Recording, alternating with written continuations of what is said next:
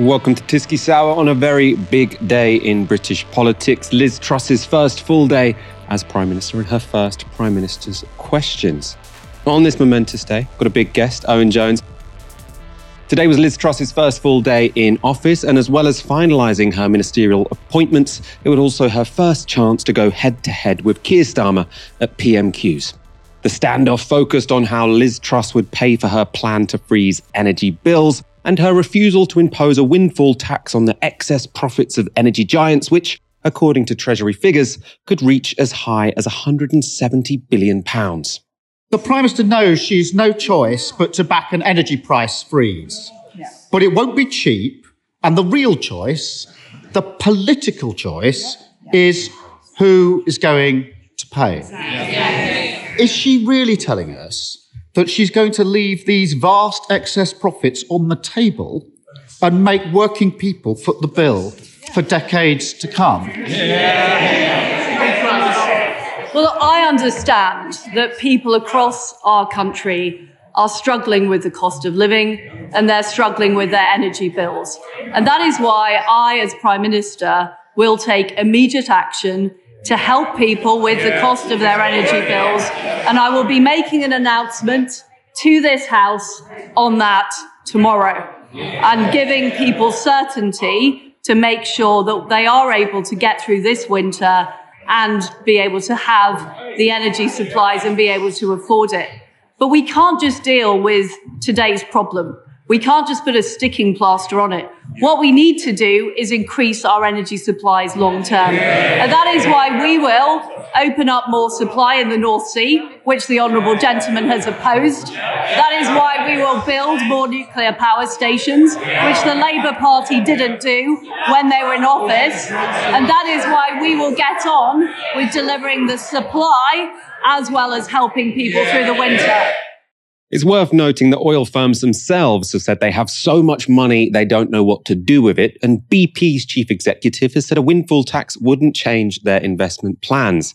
It's also worth noting that while Liz Truss pretends she's interested in energy supply, she spent her campaign railing against solar farms and wind power. But it was that dividing line over tax that would continue to dominate PMQs, and Starmer went on to attack Truss for her multi billion pound cut to corporation tax. Mr. Speaker, the Prime Minister claims to be breaking orthodoxy, but the reality is she's reheating George Osborne's failed corporation tax plans, protecting oil and gas profits and forcing working people to pay the bill. She's the fourth Tory Prime Minister in six years. The face at the top may change, but the story remains the same. There is nothing new about the Tory fantasy of trickle down economics.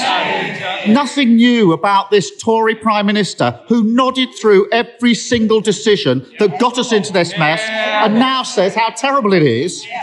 And can't she see there's nothing new about a Tory Prime Minister who, when asked who pays, says it's you, the working people of Britain.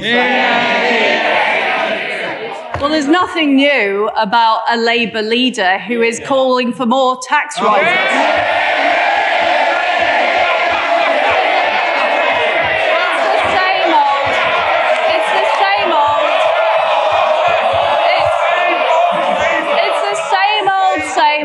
Tax and spend.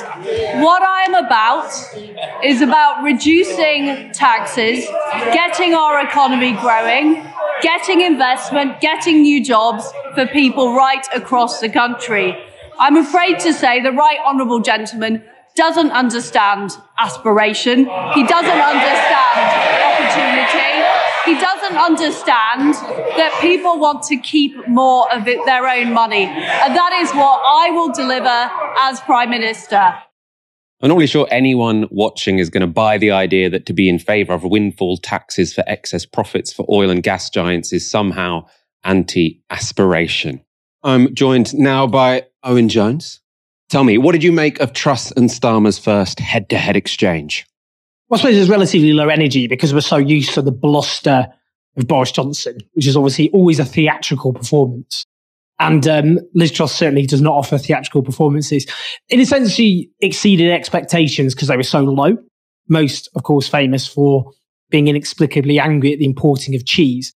But I think it'd be churlish not to point out that there is a clear ideological divide. It's not the ideological divide that we would like. And that's more to do with the fact that the Tories have moved significantly to the right on the economy. It's worth noting that a lot of the Tory disillusionment with Boris Johnson centered on the fact that they thought he was too interventionist, that he'd shifted to the left on the economy compared to where most Conservatives wanted to be in terms of cutting taxes and rolling back the state, which is what makes Tory hearts beat generally that little bit faster. And, you know, it's worth noting she's to the right of Margaret Thatcher in a sense. Back in 1981, because the Tories quite disastrously hiked in interest rates when the, the Bank of England wasn't independent, that meant that the banks got a huge amount of excess profits. So Thatcher levied a windfall tax on the banks. In the same way, today, of course, the energy firms, no defender of capitalism even could say that this is down to their entrepreneurship and their effort and their can do attitude.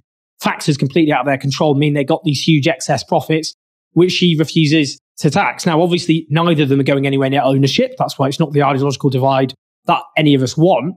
It is interesting, though, thinking about it in terms of just how the Tories shift the terms of debate in a way they can get away with. And unfortunately, Labour in any incarnation can't.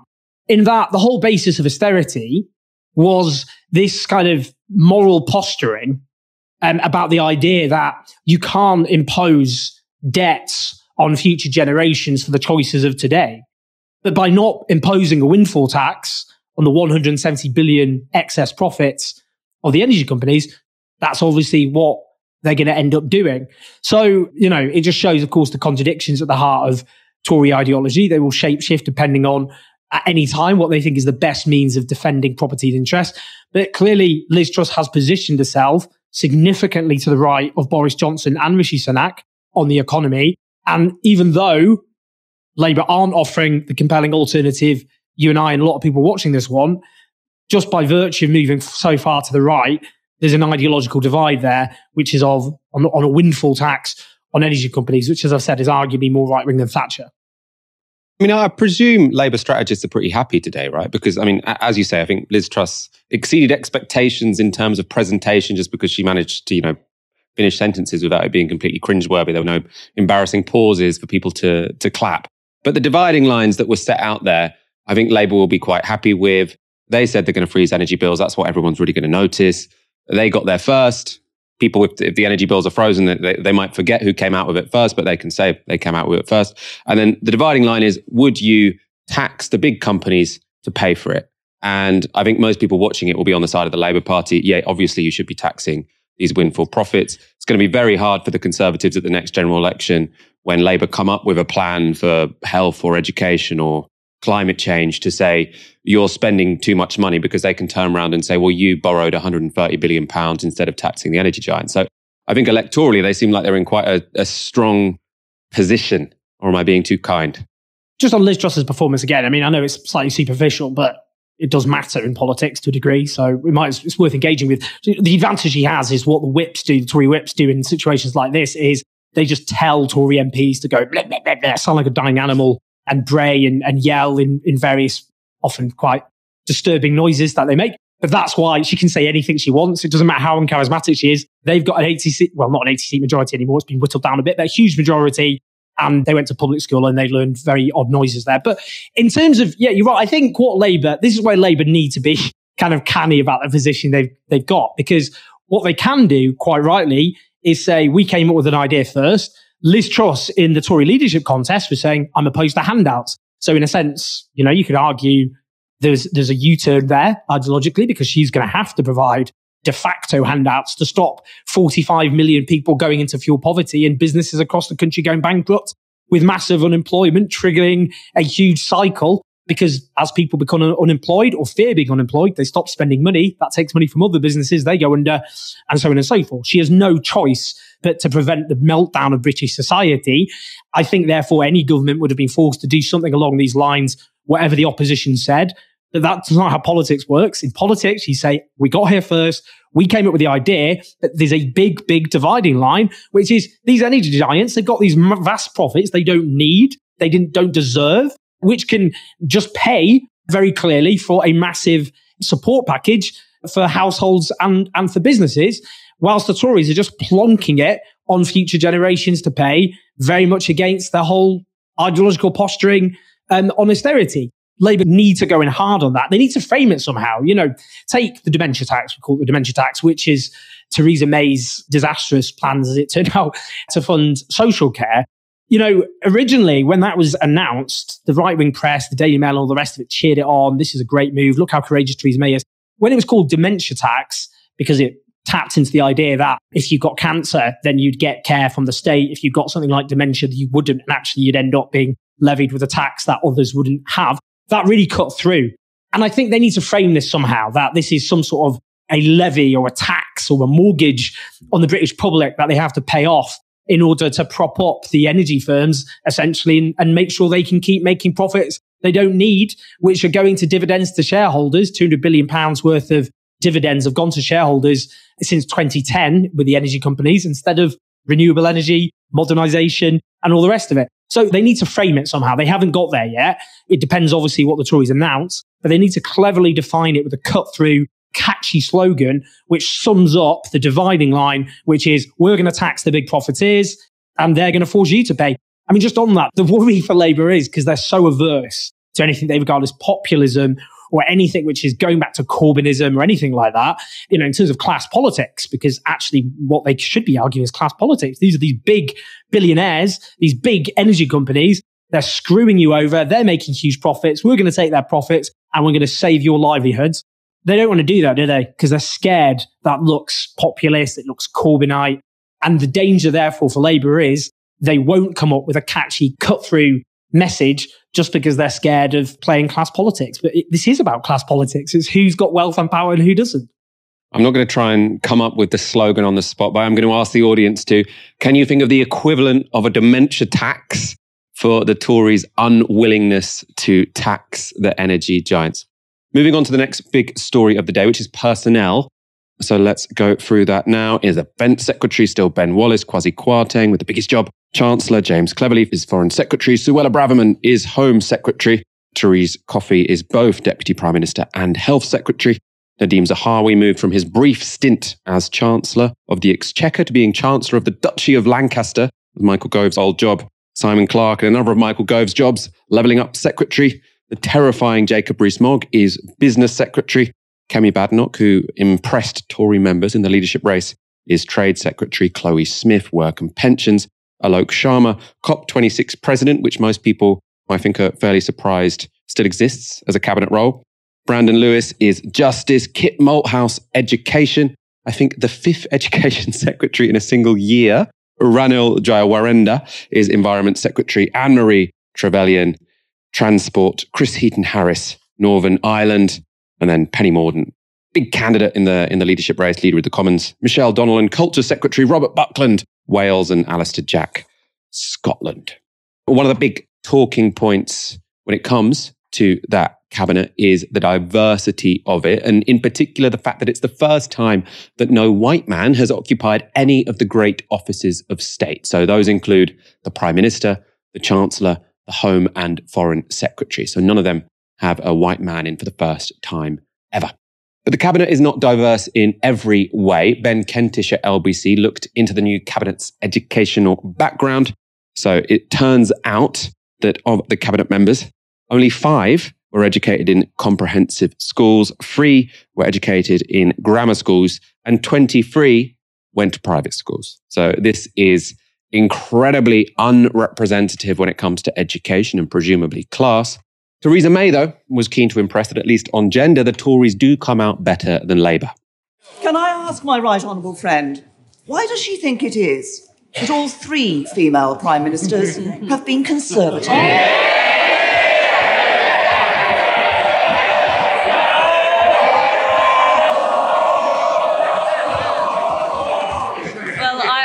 Thank my right honourable friend for her fantastic question. I look forward to calling on her advice uh, from her time in office as I start as I start my work as I start my work as prime minister. It is it is quite extraordinary, isn't it, that there doesn't seem to be uh, the ability in the Labour Party to find a, uh, a female leader, or indeed a leader who doesn't come from North London. Yeah. I mean, I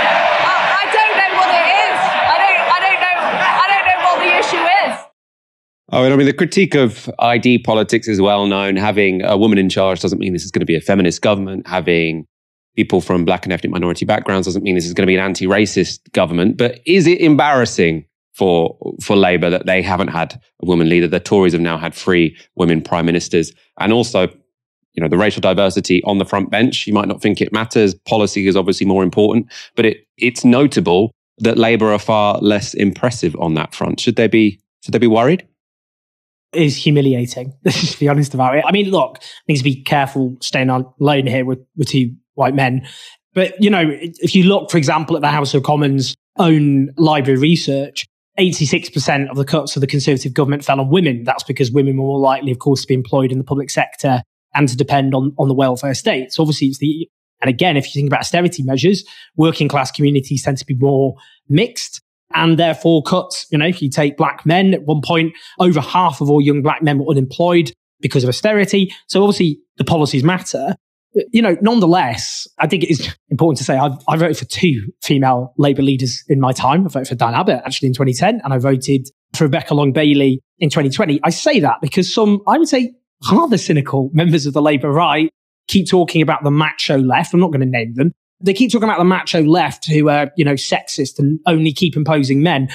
Those, that particular centrist voted for Keir Starmer in 2020. There were two other women available there to be leader of the Labour Party. The left, of course, the macho, masculine, misogynistic left voted for Rebecca Long Bailey. That lot voted, of course, for Keir Starmer. But I think the point is, you know, look, the, the Labour Party is the party of the working class in its broadest possible sense. The working class, as I've said, is the most diverse part of British society. And I, I think what as well as the lack of representation at the top, there's a problem that Labour takes many of its own voters for granted.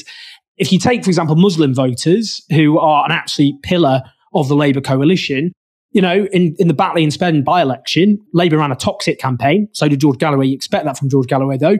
And they basically came out and said, well, Muslim voters are turning away from us because they're anti Semitic and they're homophobic ludicrous. Those Muslim voters were voting for Labour in the 2000s under Tony Blair and Gordon Brown when Labour were actually in office passing gay rights legislation. So they were just sticking their fingers up at Muslim voters. So I think for Labour, it's more of a case of they take elements of their coalition for granted. And actually, a savvy Tory party can tap into that. It can say, look, they just, you're voting fodder for these guys. You just, they just, you, they expect you to turn up um, and just vote willy nilly. They insult you at elections. The Tories could say this.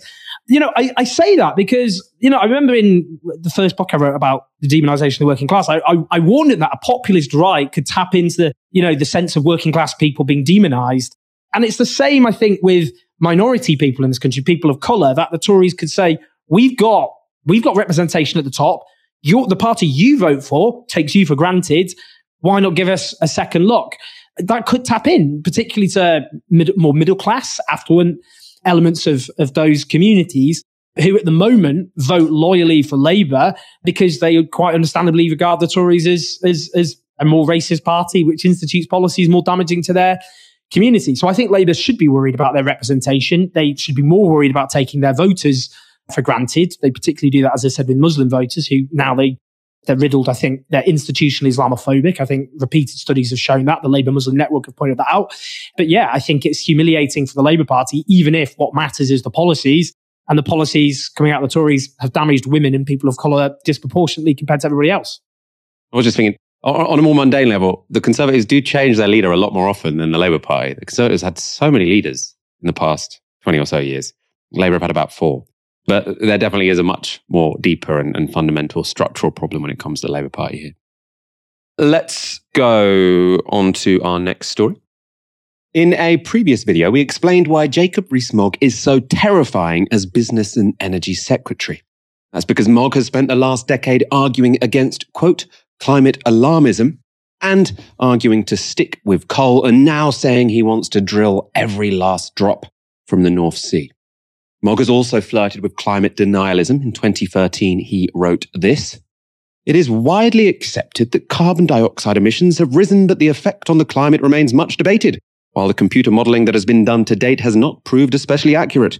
Skeptics remember that computer modeling was behind the collapse of Lehman Brothers and the global financial crisis. Common sense dictates that if the Meteorological Office cannot forecast the next season's weather with any success, it is ambitious to predict what will happen decades ahead.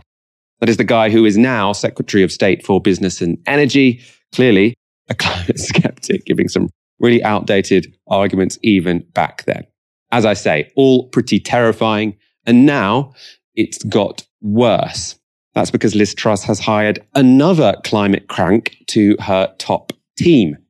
Matthew Sinclair has been appointed as Truss's chief economic advisor.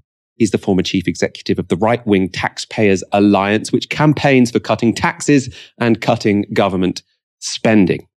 In 2011, he also wrote this book. It's called Let Them Eat Carbon The Price of Failing Climate Change Policies and How Government and Big Business Profit from Them.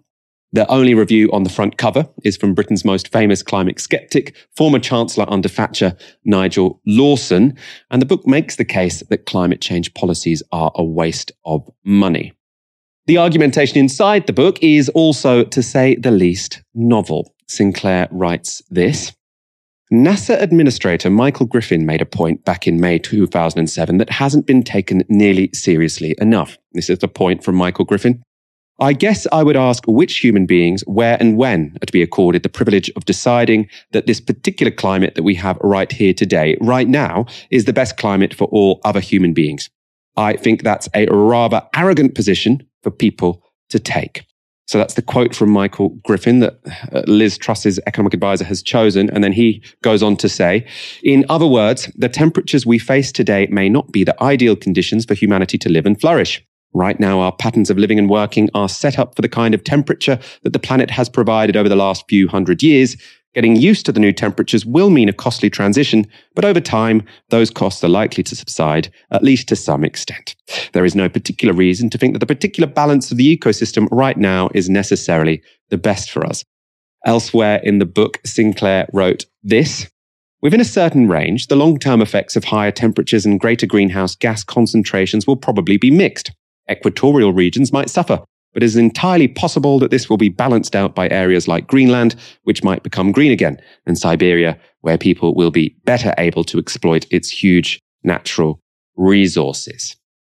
Now, to be fair to Sinclair, I don't want to take him out of context. He doesn't suggest we should dismiss the suffering of people in those equatorial regions. And he's not saying flooding and droughts in parts of the world where billions of people currently live should be ignored. He's making a rather abstract point about how much we should be concerned about climate change in the very, very long term. But the point of the book as a whole is clear. Climate change isn't as bad as everyone is making it out, and climate action just isn't worth the money. So, this man, I will remind you again, Liz Truss's chief economic advisor. Oh, and I want your take on this. Is climate change the area where a Liz Truss premiership should cause most concern? Yeah, I mean, in the campaign, she said she was going to issue 130 new drilling licenses to oil and gas companies.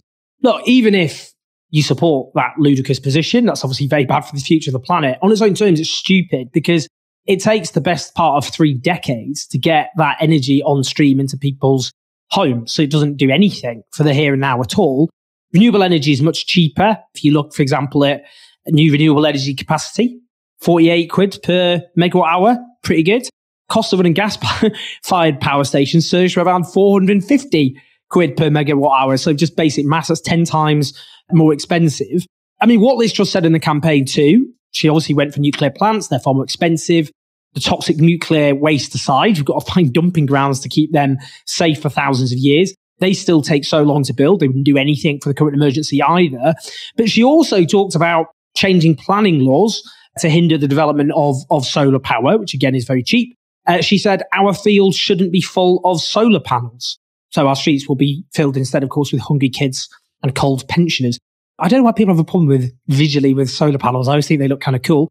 She said the same again with with um, with wind farms. I mean, this predates her. You know, David Cameron changed the Conservative logo to a tree. You remember he went around the Arctic hugging huskies. You know, but then he said, "Let's cut the green crap," and part of that was there were 2 million households getting insulated in 2012, mass insulation program. Uh, and that plummeted to less than 100,000 in 2020, a massive collapse, ridiculous sabotage. That would have meant cheaper energy bills. It would have been good for the climate.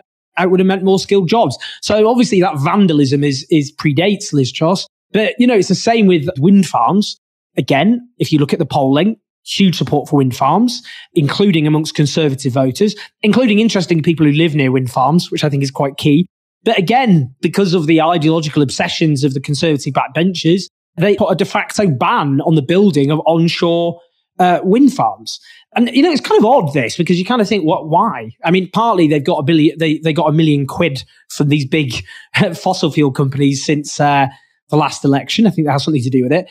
I also think they just essentially associate renewable energy with kind of the left, with kind of vague leftish ideas, even though it's cheaper, even though it would address the current crisis, and even though it would be good, of course, for saving the human race from extinction. Um, and they just associate oil and gas with kind of right wing machismo. I mean, I, I, know that's kind of a slightly crude analysis, but I don't really understand, other than the funding they get, why they have this ideological obsession with opposing solar panels and wind farms. But she made it very clear in the campaign that she's against that and she wants oil and gas, which does nothing for the here and now at all. Nothing, literally nothing. We talked about that a few times on this show before and how I think you can only view it through a really bizarre cultural perspective. And I say culture because it shouldn't be a culture. I mean, I, I normally think these cultural arguments are silly anyway, but this one is particularly bizarre because you do have the spectre of Tory audiences in all of the hustings. When Liz Truss says we're going to allow fracking, they all go, yes, huge, huge round of applause. And when she says we're going to ban solar farms, yes, yes, huge round of applause. And I don't understand on what world it's more pleasant to live next to a fracking plant than it is to live next to a solar farm. So I think you're right, Owen. The only explanation here is that they associate fracking with things being right wing and they associate solar panels and wind farms with things being left wing. And they don't want to see left wing things. They want to see right wing things, even if the right wing things are killing them and are actually far more noisy and, and bad for your health. Maybe that's an analogy for Tory members you know, I think also part of it is, I mean, I know a lot of the time we try and look through kind of economic interest, and I do think, you know, the fact that they get all this money from oil and gas companies is kind of something to do with it. I think a lot of it is modern right kind of gets off or defines itself by how much it can offend the left in the broadest possible sense. It's almost like someone letting off in a, in a lift and going up to you and going, disgusting, isn't it? But they get off on this bizarre kind of revulsion and they use that to mobilize their own base. So the fact they go on about fracking and all the rest of it, they know that's going to wind up their opposition and they think that the resulting fury will help, I think, mobilize their own base. But you're right. I mean, fracking just means what? Earthquakes. It means you know, England's green and pleasant lands getting dug up rather than just having some nice looking wind farms and solar panels. But I do think it is to do that. I think it is literally culture war stuff. I, I, I think it's as crude as that. Let's move to our next story from one extremist to another. Suella Braverman is Liz Truss's new Home Secretary. She takes the job following the resignation of Priti Patel, who used the role to make it more difficult to legally protest in the UK and came up with the horrific Rwanda deportation scheme for refugees. But Braverman could be even worse. These are the reasons you should be worried. Reason number one. In 2019, Braverman gave a speech to the Eurosceptic think tank The Bruges Group, where she said this. We are engaging in many battles right now. As conservatives, we are engaged in a battle against cultural Marxism, where banning things is becoming de rigueur, where freedom of speech is becoming a taboo, where our universities, quintessential institutions of liberalism, are being shrouded in censorship and a culture of no platforming. That's right. The new Home Secretary used the term cultural Marxism, an anti Semitic trope usually used by those on the extreme right. When asked if she stood by the use of the slur despite its connection to the far right, she doubled down, saying, quote, Yes, I do believe we are in a battle against cultural Marxism, as I said. Less than a year later, Boris Johnson made Braverman Attorney General in his 2019 cabinet, and almost immediately she began widening post Brexit divisions and concocting culture wars. One of her earliest targets was the judiciary, now, for context, this was the Daily Mail's front page after the Supreme Court ruled in 2016 that Parliament had to agree to the UK triggering Article 50, the legal instrument that began our withdrawal from the EU. And again, this was its front page after the court ruled that Johnson's 2019 prorogation of Parliament was illegal. Now, arch Brexiteer Braverman took both cases to show in her eyes that the courts were too powerful and set out to limit the ways that judges could hold the government to account. So in 2019, Braverman wrote this Courts should operate to curb abuse of power by government, but if a small number of unelected, unaccountable judges continue to determine wider public policy, putting them at odds with elected decision makers, our democracy cannot be said to be representative. Parliament's legitimacy is unrivaled, and the reason why we must take back control, not just from the EU, but from the judiciary. In other words, the government should be the one to decide when it can be held to account. And aside from the power of judges, Braverman has a pretty cavalier approach to the rule of law in general. The government's Northern Ireland Protocol Bill was widely thought to breach international law because it broke the terms of the withdrawal agreement. But Braverman, helpfully for Boris Johnson, advised the government that the bill was totally legal. As Attorney General, she also made a habit of intervening in a dubious manner in ongoing legal cases. For example, Following the row over Dominic Cummings' lockdown excursions, she tweeted this Protecting one's family is what any good parent does.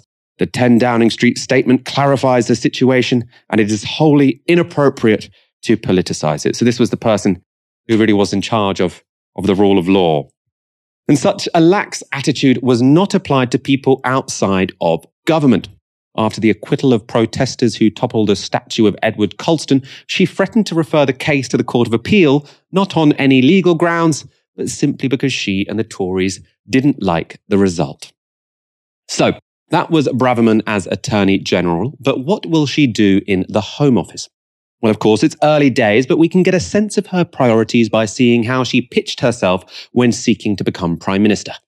There's many, many priorities, but I think fundamentally we need to deliver some proper tax cuts so that people can be uh, dealing with the cost of living challenges in a more feasible way. We need to shrink the size of the state and cut government spending so we can curb inflation. We need to solve the problem of the boats across the channel. We need to stop a foreign court interfering in our domestic affairs. We need to make sure the Brexit opportunities are felt for everybody in this country. And lastly, we need to get rid of all of this woke rubbish and actually get back to a country where describing a man and a woman in terms of biology does not mean that you're going to lose your job. Yes, we have all the problems facing Britain, Braverman's priority was demonizing asylum seekers and tackling, quote, woke rubbish, whatever that means. On asylum seekers, she's pledged to double down on the Rwanda scheme and wants to put more refugees in detention centres. So anyone hoping Priti Patel's departure will be a benefit on that front is, is going to be disappointed. And the reference there to the foreign court was to the European Court of Human Rights. That was a regular target during her leadership campaign.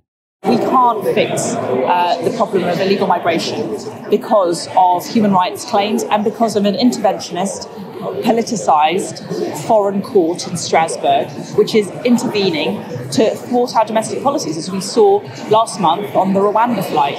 And I'm afraid the only solution to this problem, and if we want to be honest with the British people, uh, on delivering on Brexit, on taking back control over our, our borders, is that we do now need to leave the European Convention Human. I've pledged that, and I challenge all my fellow candidates to make that similar pledge. None of them have.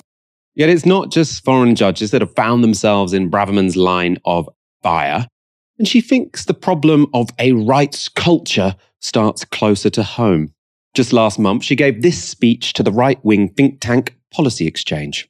There is now a serious risk that the fight for rights is undermining democracy and may well harm the very people for whom the fight was originally intended to benefit. In the context of a mature democracy with a responsive and pragmatic common law tradition, is it always right that minority groups impose their claims upon the rest of society? We need to make sure that the costs of protecting rights are worth the payoff. The judicially expanded European Convention on Human Rights and new Labour's Human Rights Act marked a radical change in how fundamental rights are protected in the UK with alarming constitutional and practical consequences. We now have a rights culture in a way that did not exist prior to 1998. Aspects of this are causing confusion and distress. A rights culture is causing confusion and distress. Oh, and this is our new Home Secretary. She really hates judges and she really, really hates minority rights. How scared should we be? I have to say, it's her appointment that worried me the most in terms of the cabinet because it really shows that this government are going to use the machinery of the state to wage, you know, the bully pulpit of the state, if you like, to wage a ceaseless culture war in a way that Boris Johnson's lot played with, toyed around with. But this really puts rocket boosters under it. I mean, actually, what she did there was quite useful because, you know, the term culture war is often quite, it's not a very useful term. Um, it's, it's imprecise.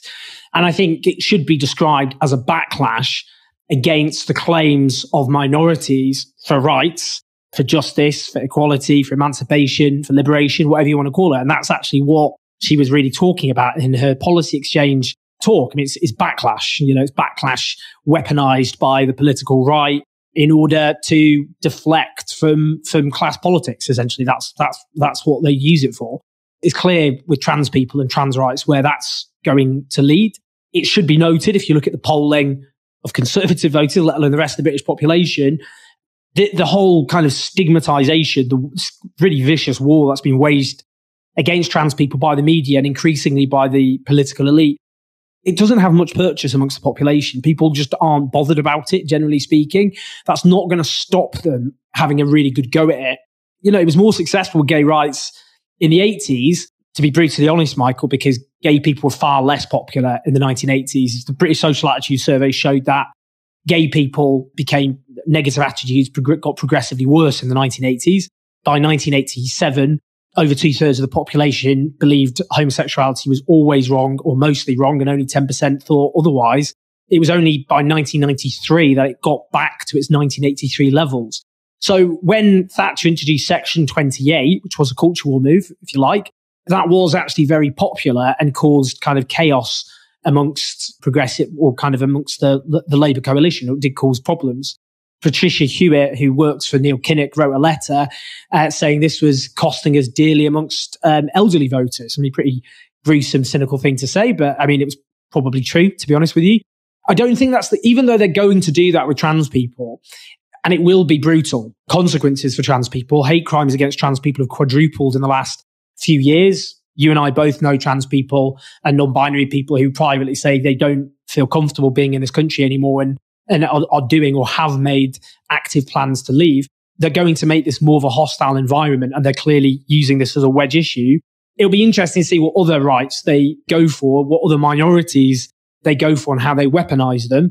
They will try and protect themselves by pointing to representation at the top of the Tory leadership. So I think this will be quite a bitter lesson in terms of representation at the top and actually the impact on people's lives of actual policies because what they're going to do is tap into the prejudices and insecurities of sections of the population, at the claims of rights of minorities. And they're going to use that to try and put the Labour Party on the back foot.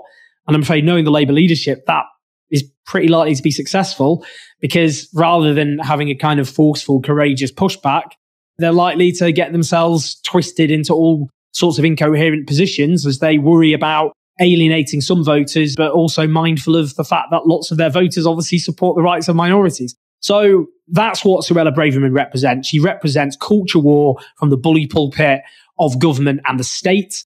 They're going to accelerate it. If you thought it was bad under Boris Johnson, then I'm afraid you're going to be in for a pretty gruesome ride because this is going to get significantly more brutal, vicious, and it will be in tandem with the Daily Mail, the Telegraph, the Times, which is actually one of the worst offenders, despite its claims for respectability, the Express, the Sun. It's not going to be fun, I'm afraid. How do you think this is going to interact with all the other crises that the government is is facing? Because I mean, it's an odd thing to say, but you could see a silver lining in the fact that you've got this cost of living crisis, everything is collapsing. Because I do think it seems particularly ridiculous when the Tories do try and make elections about trans rights or all these cultural issues. Because if that was their electoral strategy in, in 2024, it would essentially fail, right? Because people do have much more material things to think about and, well, and that they're worried about. So mm. Labour could quite easily just say, this isn't the issue we're fighting this election on. Why are you talking about this? Everyone cares about energy bills. Everyone cares about the fact that they can't get the, the operation they're due on the NHS. This is, this is a minor issue. Stop talking about it. I feel like the fact that we're in such a crisis moment will actually make that easier for the Labour Party to do. And maybe the Tories just won't bother trying to exploit it as much because it's a bit of a dead end for them. I don't know. What do you think about that? I get, I get what you. I mean, I get what you're saying. I mean, obviously, transphobia doesn't feed your kids, does it? transphobia doesn't pay the bills. Transphobia isn't an answer to people's everyday problems. Neither is racism. Neither was homophobia. No bigotry. No form of racism ever is. But the reason that the the political arms of economic elites deploy these attempts to scapegoat and to, to stigmatize minorities is precisely often at moments of economic and social distress because they, they believe that if people's you know attention and, and, fury is focused on minorities that aren't hurting them at all then they won't be thinking about the various you know the the, the oil and gas companies who are making massive profits and are being protected by the conservative party. So you're, you're right on one level. Obviously rationally it's patently absurd we are in obviously in a protracted worst crisis since the war. I know that's that's been for, that's been going on for quite a while in, in various different forms, the pandemic and then the aftermath. But it is in moments of distress. I mean, you could say, you know, look back in history of terrible, terrible moments of national trauma and various, you know, right wing parties and elites are focusing on on scapegoating and attacking minorities. But that's why they do it. They're doing it because they know it deflects attention, it deflects anger, and therefore it's good for the political right to weaponize. Uh, so yeah, I, am afraid they will accelerate it. It might not work. You know, you're absolutely right. As I've said, transphobia does not have the purchase that homophobia did. I don't think people realize, including you know, I'm older than you, obviously, but uh, geriatric millennial. People don't realize just how much, you know, pervasive homophobia and how toxic it was not that long ago. It still obviously exists, but it's nowhere near what it was in the past. And transphobia is not up there. So yeah, I see it's not, you know, as effective, but it won't stop them trying. And the issue is not that will it in the end succeed, because I think trans people will get their rights and, and, and, and security in the end. It's just how much damage and hurt can be done along the way. And I'm afraid that's quite a lot. And that's what the Tories are going to try to do, whether or not it succeeds. Let's go to our next story. Nadine Dorries has stepped down as culture secretary. That's good news for the country, but bad news for those of us who still get a kick out of this kind of solid gold content. People think you know, he's the first prime minister ever to have been found guilty of um, an, an, offence, a crime. Oh no, I'm sure there are lots of prime ministers who've received fixed penalty notices for lots of things. Speeding? No, it's a fixed penalty notice. I've certainly had to. So I'll hold my hands up to them. Sorry, I didn't have fixed penalty notices for Partygate. They were for speeding. have you spoken to the Prime Minister recently in the last 24 hours? Why? Why are you asking me that question? I'd like to know. Um, uh, on, we've, we've communicated. Is, I'm not. I'm really confused. Is that a difficult question? I'm just asking if you've spoken to the prime minister in the last 24 hours. We have communicated. Okay. What has he communicated to you? Well, that's that's.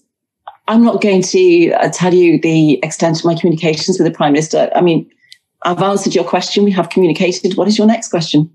How can you have a prime minister just repeating fake news like that? Oh. I have no idea the background of Keir Starmer, and I know it's that not he. true, and the Prime Minister repeated it. It's an old meme that's just repeated by. Well, you know, there were things that Keir Starmer said that someone who was the former director of public prosecutions shouldn't have said at the dispatch box. He didn't say anything that wasn't true. He shouldn't have prejudged what a Met investigation was going to find. That was untrue. Well, Boris I, Johnson said something that was untrue. He said things he that were inappropriate. the House today. I, I don't believe that's the case. So I would argue that to say that just because Channel 4 has been established as a public service broadcaster and just because it's in receipt of public money, we should never kind of audit the future of Channel 4 and we should never evaluate how Channel 4 looks in the future and whether or not it's a sustainable and viable model. It's quite right that the government should do that. But, but Channel 4 is not like the BBC. Uh, it, it, it's not in receipt of license fee money. It, no. it, it makes its money from commercial operations. And so, although it's, yeah, and that. Owen, is it okay to say that I'm going to miss her? Can I say that? Can I say I'm going to miss Nadine Dorries? She's quite camp, isn't she? I think she kind of appeals to us because we're both sort of gay men. And she's kind of, she's got this kind of chaotic kind of, I don't know, just, just chaos. She's, she's inadvertently, I, look, I've been on TV with her a few times and there's some people I've been on who I just, I really can't stand her for the obnoxious and ridiculous. I can't hate her. I, look, I know her politics are terrible. I know she was trying to privatize Channel 4. She didn't even understand what Channel 4 is when she was trying to privatize it, but she was trying to.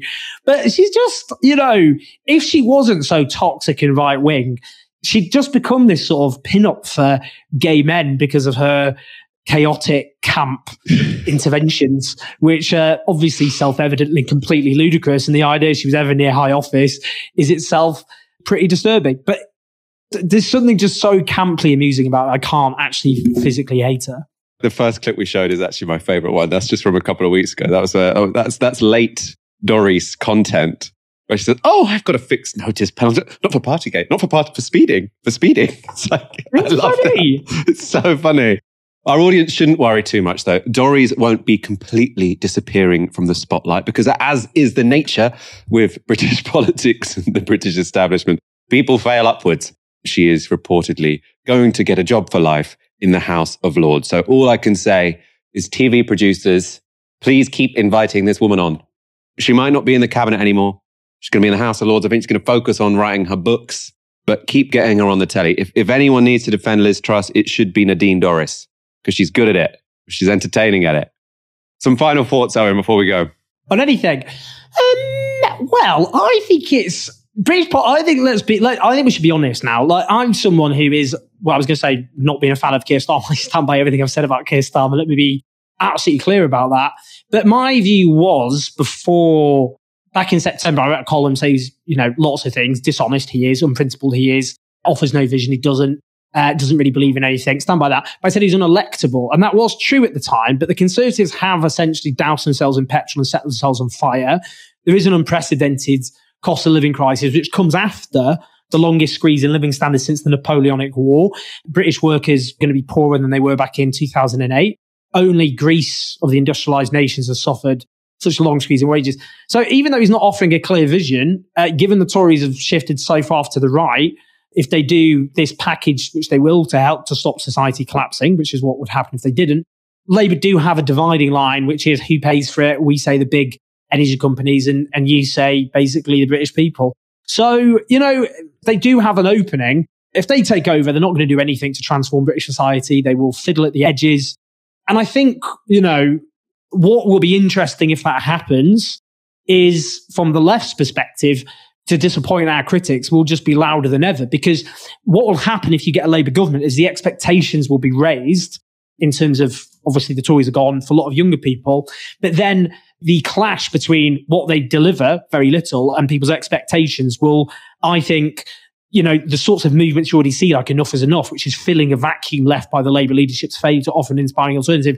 That's when they really come into their own, actually, because at the moment, a lot of people think, oh, no, no, we've got to focus on the Tories. They're in power. They're in power. That obviously makes sense.